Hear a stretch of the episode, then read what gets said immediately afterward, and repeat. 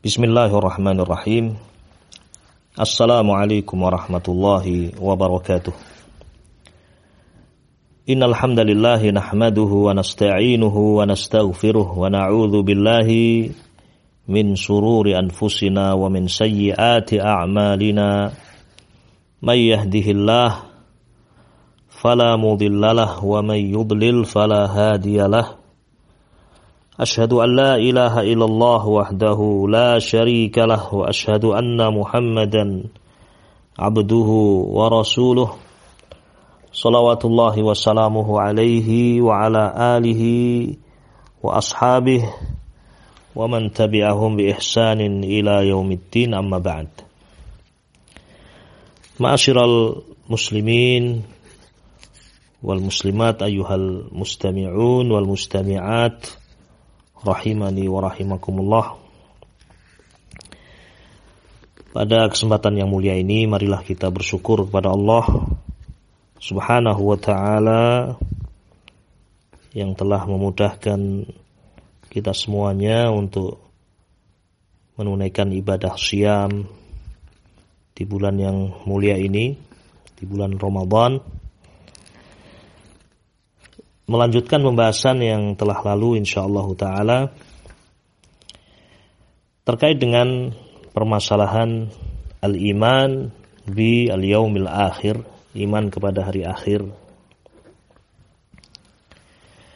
Telah kita bahas bersama bahwasanya iman kepada hari akhir adalah keimanan kita terhadap semua yang dikabarkan oleh Allah dalam Al-Quran. Dan juga Nabi kita Muhammad sallallahu alaihi wasallam di dalam As-Sunnah As-Sahihah tentang hari akhir yang diawali dengan kematian seseorang. Dan apa yang terjadi setelahnya berupa fitnah kubur, azab kubur, dibangkitkannya manusia, dikumpulkannya mereka ke mahsyar dan seterusnya. Inilah yang menjadi landasan ya seorang mukmin di dalam beriman. Mengimani semua yang disebutkan di dalam nusus, di dalam dalil Al-Quran dan Sunnah. Pada kesempatan kali ini, ikhwatil kiram ma'asyiral muslimin rahiman rahimakumullah. Kita akan mengawali pembahasan kita dengan pembahasan tentang al-ihtidhar saat-saat menjelang kematian seseorang. Karena inilah awal kehidupan akhir bagi seorang hamba. Setiap kita ini akan mengawali perjalanan ya yang sesungguhnya perjalanan yang panjang yakni setelah kehidupan dunia ini adalah diawali dengan al-maut dengan kematian.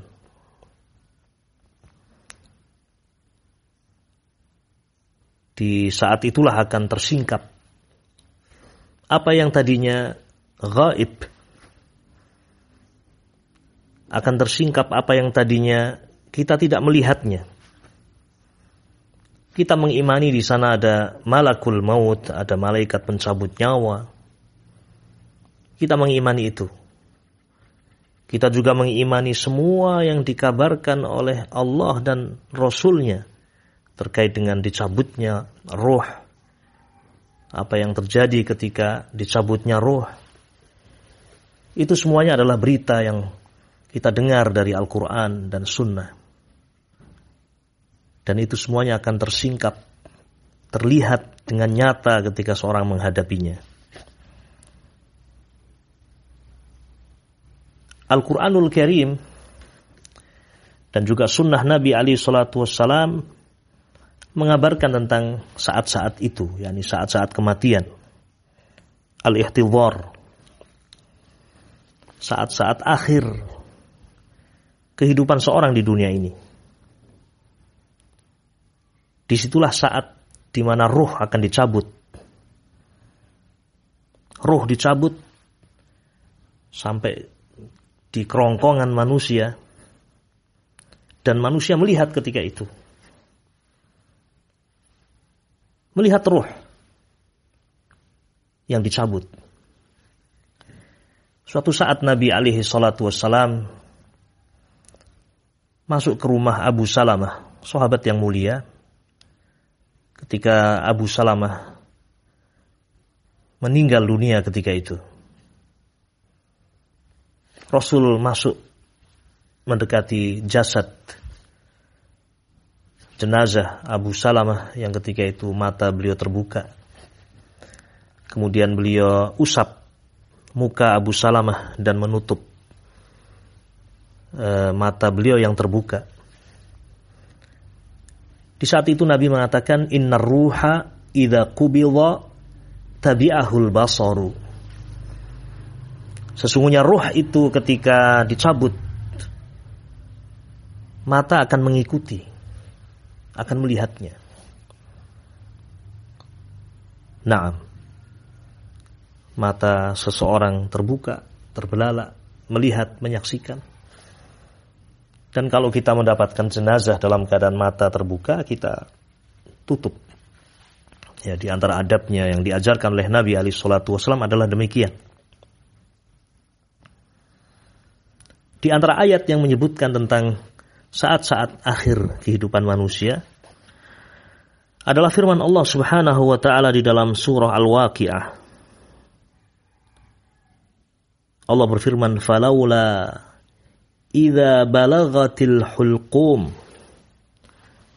wa antum hina idzin tanzurun wa nahnu aqrabu ilaihi minkum walakin la tubsirun.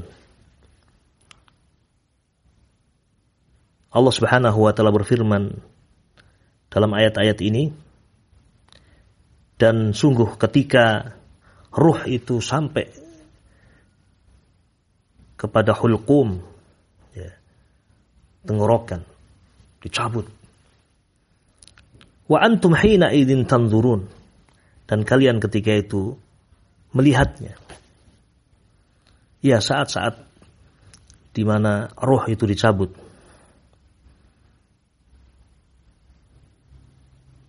Datang saat itu atas setiap manusia di dalam ayat yang lain di dalam suratul An'am Allah Subhanahu wa taala berfirman wa huwal qahiru fawqa ibadihi wa yursilu 'alaikum hafazatan hatta idza jaa ahadakumul mautu tawaffathu rusuluna wa hum la yufarritun. Dan dia Allah Subhanahu wa taala adalah al-qahir zat yang berkuasa. Fauqa ibadih di atas hamba-hambanya. Wa yursilu alaikum hafazatan dan Allah Subhanahu wa taala mengutus kepada kalian malaikat hafazah yang menjaga. Ada malaikat-malaikat yang Allah tugaskan dengan berbagai macam tugas. Ada malaikat yang bertugas untuk menjaga manusia, ada yang bertugas untuk mencatat amalan manusia. Dan ada malaikat yang Allah utus untuk mencabut nyawa-nyawa mereka. Qala jalla wa ala Allah berfirman, "Hatta idza jaa ahadakumul mautu" sehingga ketika datang kematian atas kalian, salah seorang di antara kalian, tawaffathu rusuluna akan dicabutlah dia oleh rasul-rasul kami yakni malaikat-malaikat kami.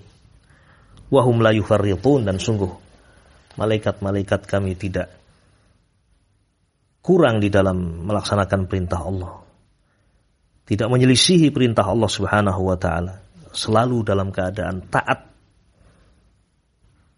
kepada Allah dalam setiap yang Allah perintahkan. Ikhwatul kiram rahiman rahimakumullah.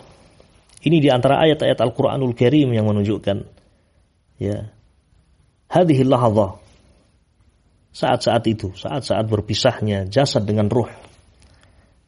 Allah mengutus malaikat untuk mencabut. Datang malaikat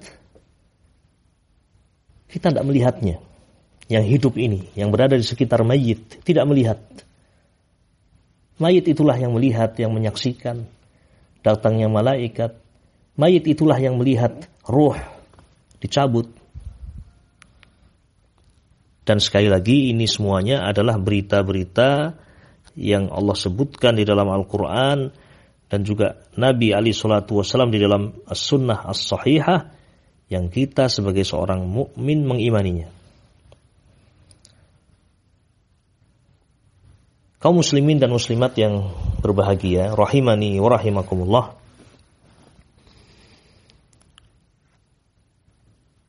Al-maut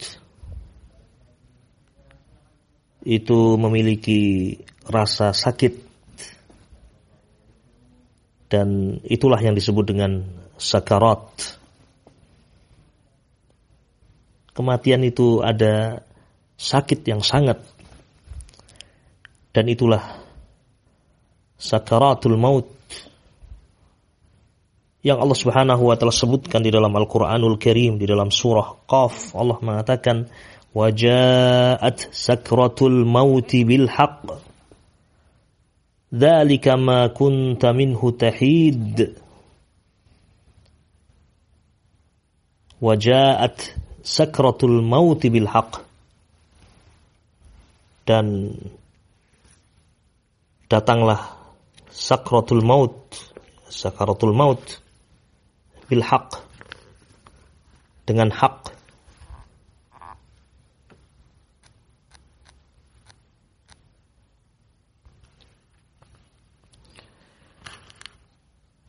dan datanglah sakaratul maut wa ja'at sakratul mauti bil haq dengan sebenar-benarnya Dzalika ma kunta minhu tahid Itulah yang dahulu hendak kalian hindari. Di dalam ayat ini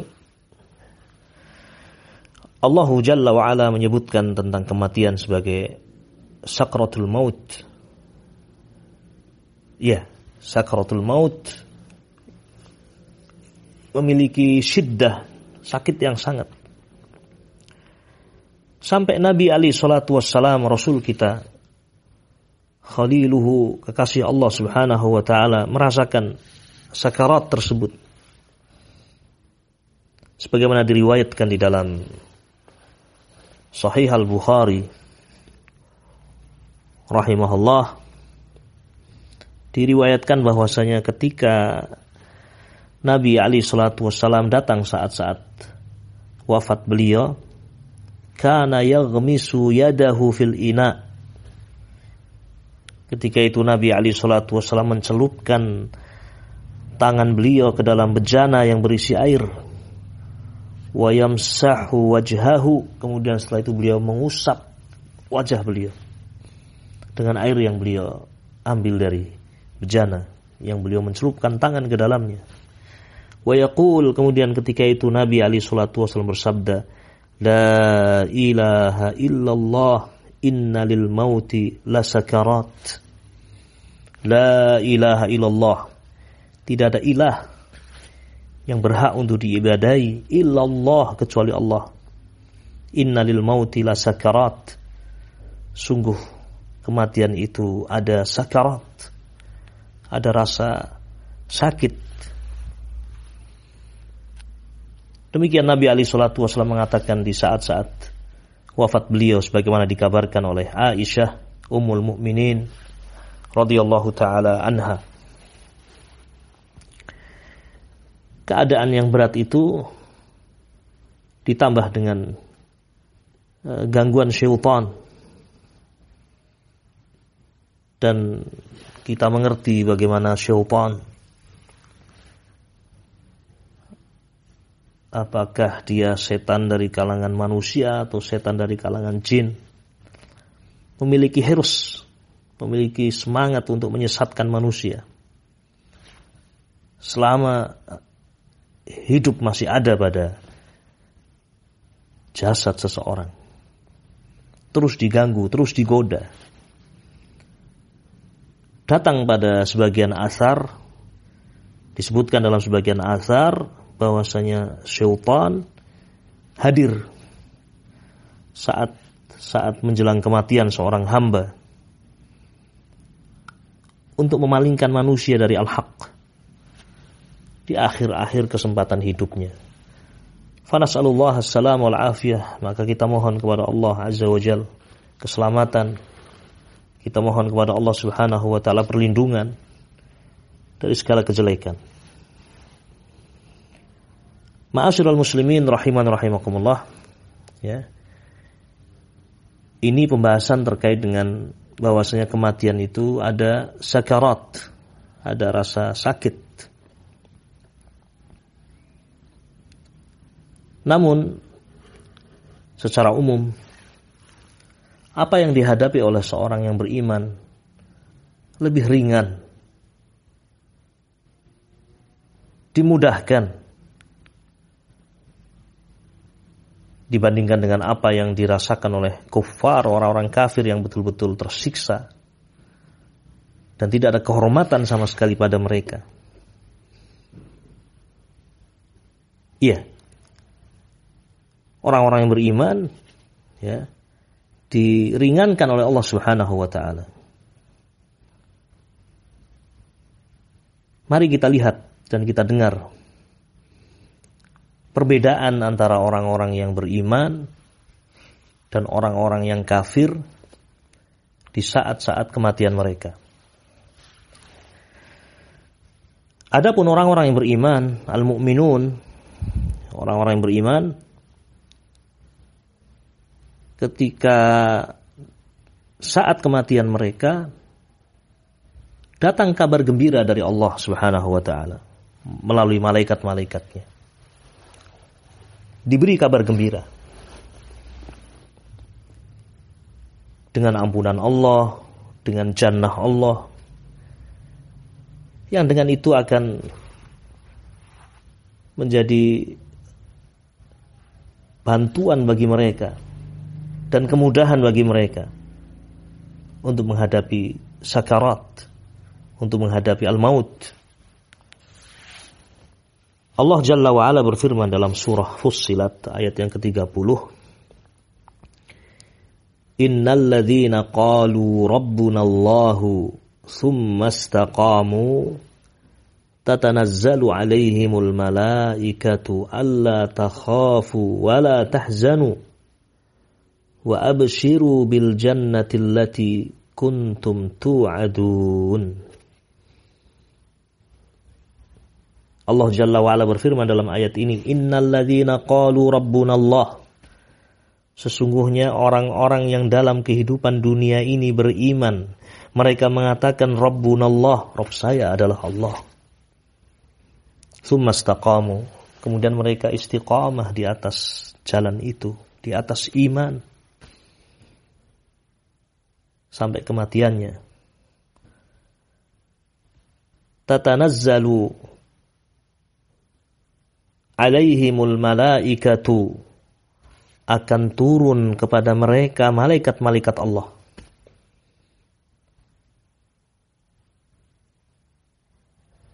Yaitu di saat kematiannya. Nah, Allah takhafu, malaikat-malaikat ini memberikan kabar gembira. Mereka mengatakan Allah takhafu, jangan kalian takut, jangan kalian khawatir, wala tahzanu Jangan pula kalian bersedih. Wa abshiru dan berbahagialah kalian bil jannah dengan jannah Allah dengan surga Allah allati kuntum tu'adun yang kalian telah dijanjikan. Nah, ayat ini ma'asyiral muslimin rahiman rahimakumullah menunjukkan adanya kabar gembira yang Allah Jalla wa'ala berikan kepada orang-orang yang beriman melalui malaikat-malaikatnya yaitu dengan turunnya mereka memberikan kabar gembira. Ada perbedaan pendapat di kalangan para ulama tentang uh, turunnya malaikat di dalam ayat ini Ya, tetapi yang yang rojih, yang uh, kuat dan ditunjukkan oleh dalil bahwasanya ya saat itu di antaranya adalah ketika dicabutnya ruh, ya, ketika saat-saat kematian. Ya, sebagaimana kabar gembira itu juga akan didapatkan fil qabr di kubur. Nah, dan ketika mereka dibangkitkan, orang-orang yang beriman senantiasa mendapatkan kabar gembira dari Allah Jalla wa Ala. Naam. Wabillahi taufiq. Ayuhal mustami'un wal mustami'at kaum muslimin dan muslimat rahimani wa rahimakumullah. Kita lanjutkan dengan membaca beberapa ayat di dalam Al-Qur'anul Karim tentang keadaan orang-orang kafir di saat dicabut nyawa mereka. Di dalam Al-Qur'anul Karim Allah Subhanahu wa taala mensifati betapa jeleknya keadaan orang-orang kafir di saat kematiannya. Betapa beratnya mereka menghadapi kematian itu dan betapa hinanya mereka. Allah Jalla wa'ala berfirman di antaranya di dalam surah Al-Anfal ayat yang ke-50. Walau tara idh yatawaffal ladhina kafarul malaikatu yadribuna wujuhahum wa adbarahum wadhuqu adzabal hariq dan sekiranya kalian melihat ketika malaikat-malaikat Allah mencabut nyawa orang-orang yang kafir sembari mereka memukul wajah-wajah orang kafir tersebut dan punggung-punggung mereka kemudian malaikat mengatakan Zuku azab al-hariq Rasakanlah olehmu Siksaan yang membakar Siksa api neraka yang membakar terhina mereka ini. Dicabut dalam keadaan hina oleh malaikat-malaikat Allah sembari dipukul wajah-wajah mereka, punggung-punggung mereka. Ya. Bukan kabar gembira yang mereka dapatkan namun ucapan malaikat dzuqu adzabal hariq. Rasakanlah panasnya api yang membara, yang membakar. Ini di antara ayat Allah Subhanahu wa taala yang menyebutkan tentang saat-saat kematian orang-orang kafir. Yang ini menunjukkan keadaan mereka yang demikian hina. Naam.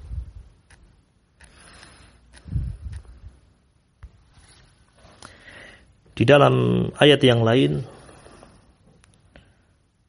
di dalam surah Al-An'am ayat 93 Allah Subhanahu wa taala berfirman, "Walau tara idz zalimuna fi ghamaratil maut wal malaikatu basitu aydihim akhriju anfusakum al-yawma tujzawna huni bima kuntum taquluna 'ala Allahi ghairal haqq wa kuntum an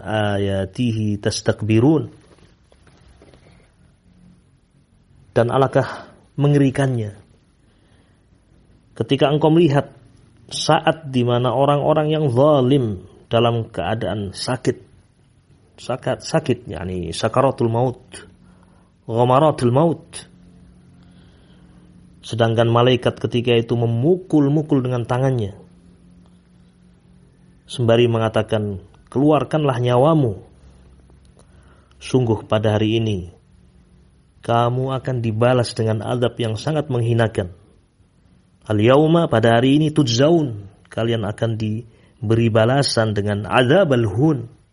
Adab yang menghinakan. Itu semuanya bima kuntum taqulun. Dengan sebab kamu telah mengatakan terhadap Allah perkataan-perkataan yang tidak benar, ghairal haq. Wa kuntum an ayatihi tastakbirun dan engkau orang-orang yang menyombongkan diri terhadap ayat-ayat Allah.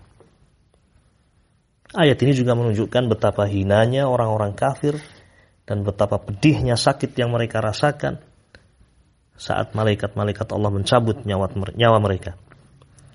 Naam. Ikhwatil kiram rahiman rahimakumullah. Oleh karena itu orang yang beriman mendapatkan kerinduan yang sangat untuk berjumpa dengan Allah di saat kematiannya. Adapun orang-orang kafir mereka mendapatkan kebencian untuk berjumpa dengan Allah Subhanahu wa taala. Keadaan yang berbeda dan sangat jauh. Mari kita dengar sebuah hadis yang diriwayatkan oleh Al-Imam Al-Bukhari rahimahullah fi sahihih di dalam sahihnya dari sahabat Ubadah ibn Samit radhiyallahu taala anhu dari sahabat Ubadah ibn Samit Hadis ini juga menjelaskan tentang bagaimana perbedaan yang sangat jauh antara orang-orang yang beriman dan orang-orang yang kafir di saat kematiannya. Orang yang beriman demikian rindu dan suka untuk berjumpa dengan Allah. Berbeda dengan orang-orang yang kafir. Qala sallallahu alaihi wasallam Nabi Ali sallallahu wasallam bersabda Man ahabba liqa Allah ahabballahu liqa'ahu wa man kariha liqa Allah karihallahu liqa'ahu Nabi bersabda ketika itu siapa yang suka untuk berjumpa dengan Allah tentunya dengan kematian baru bisa berjumpa. Ya, siapa yang suka berjumpa dengan Allah suka ketika dia mati ahabballahu liqa'ah maka Allah akan suka atau mencintai untuk berjumpa dengannya. Sebaliknya, waman kariha liqa Allah, siapa yang tidak suka, siapa yang membenci, berjumpa dengan Allah, Allah liqa'ah, maka Allah pun benci untuk berjumpa dengannya.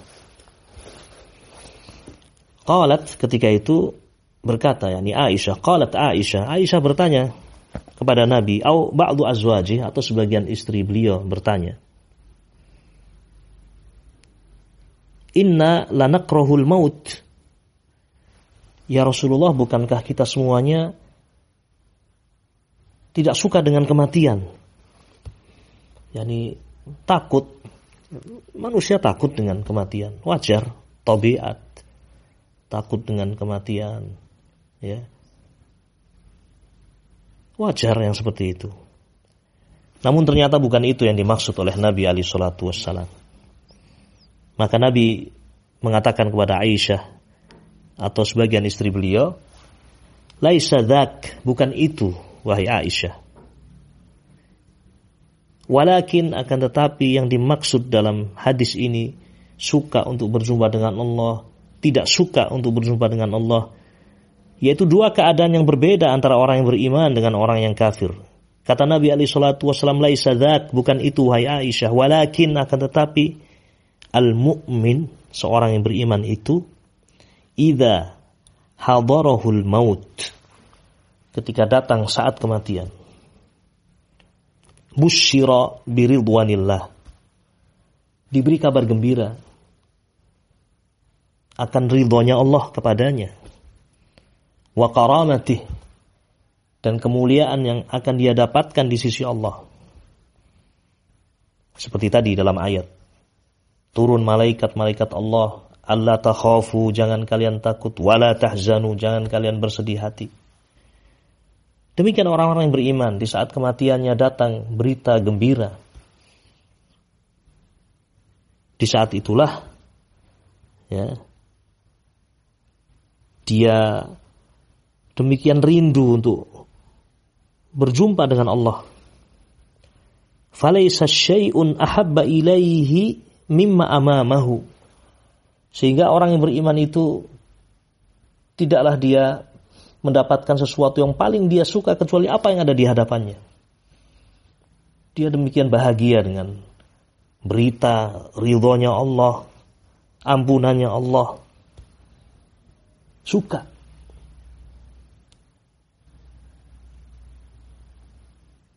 dan ingin berjumpa dengan Allah. Fa'ahabballah liqa'ahu. Dia suka untuk berjumpa dengan Allah ketika itu. Fa'ahabballah liqa'ahu. Maka Allah pun suka untuk berjumpa dengannya. Nah, itu yang dimaksud. Adapun orang-orang kafir, wa innal kafir kata Nabi Ali Shallallahu Wasallam, adapun orang kafir, ida hawara ketika datang saat kematiannya, bukan kabar gembira yang dia dapatkan, tetapi busyira bi'azabillah. Diberi kabar tentang azabnya Allah wa uqubatih dan hukuman Allah. Sehingga dia pun benci dengan apa yang ada di hadapannya, benci untuk berjumpa dengan Allah. Falaisa syai' akrah ilaihi mimma amamahu. Tidak ada yang paling dia benci kecuali apa yang ada di hadapannya itu. Fakari halika Allah. Fakari halika Allah. Maka dia pun benci untuk berjumpa dengan Allah. Fakari Allah liqa'ahu. Maka Allah pun benci untuk berjumpa dengannya. Waliyadu billah Tentu saat-saat yang demikian menyedihkan atas hamba yang kafir ini. Ma'asyiral muslimin rahiman rahimakumullah. Kemudian setelah itu terpisahlah jasad dengan ruh. Selesai sudah kehidupan kita. Selesai sudah negeri amal tidak ada lagi kesempatan untuk beramal soleh. Tidak ada lagi kesempatan untuk beristighfar. Tidak ada lagi kesempatan untuk berbuat. Tinggal merasakan balasan atas amalan dia selama dalam kehidupan di dunia ini. Ma'asyiral muslimin rahiman rahimakumullah. Inilah salah satu perkara yang dikabarkan oleh Allah Subhanahu wa taala dan rasulnya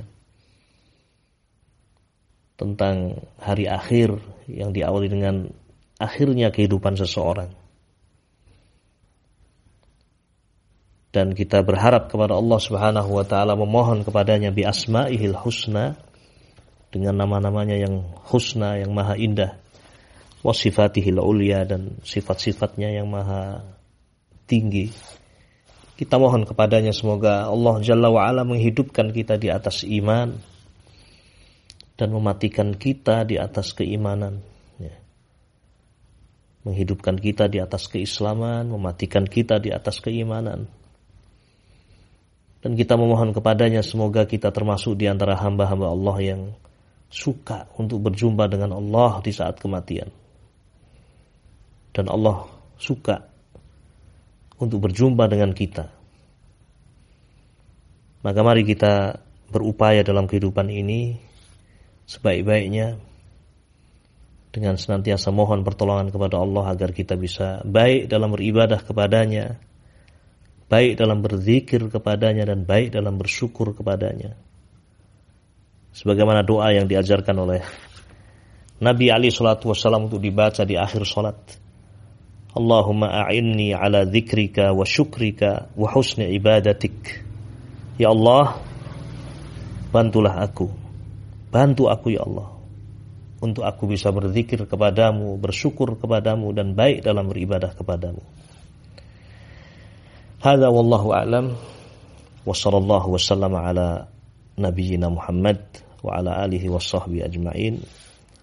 Subhanakallahumma wa bihamdika illa anta astaghfiruka wa atubu ilaik. Assalamualaikum warahmatullahi wabarakatuh.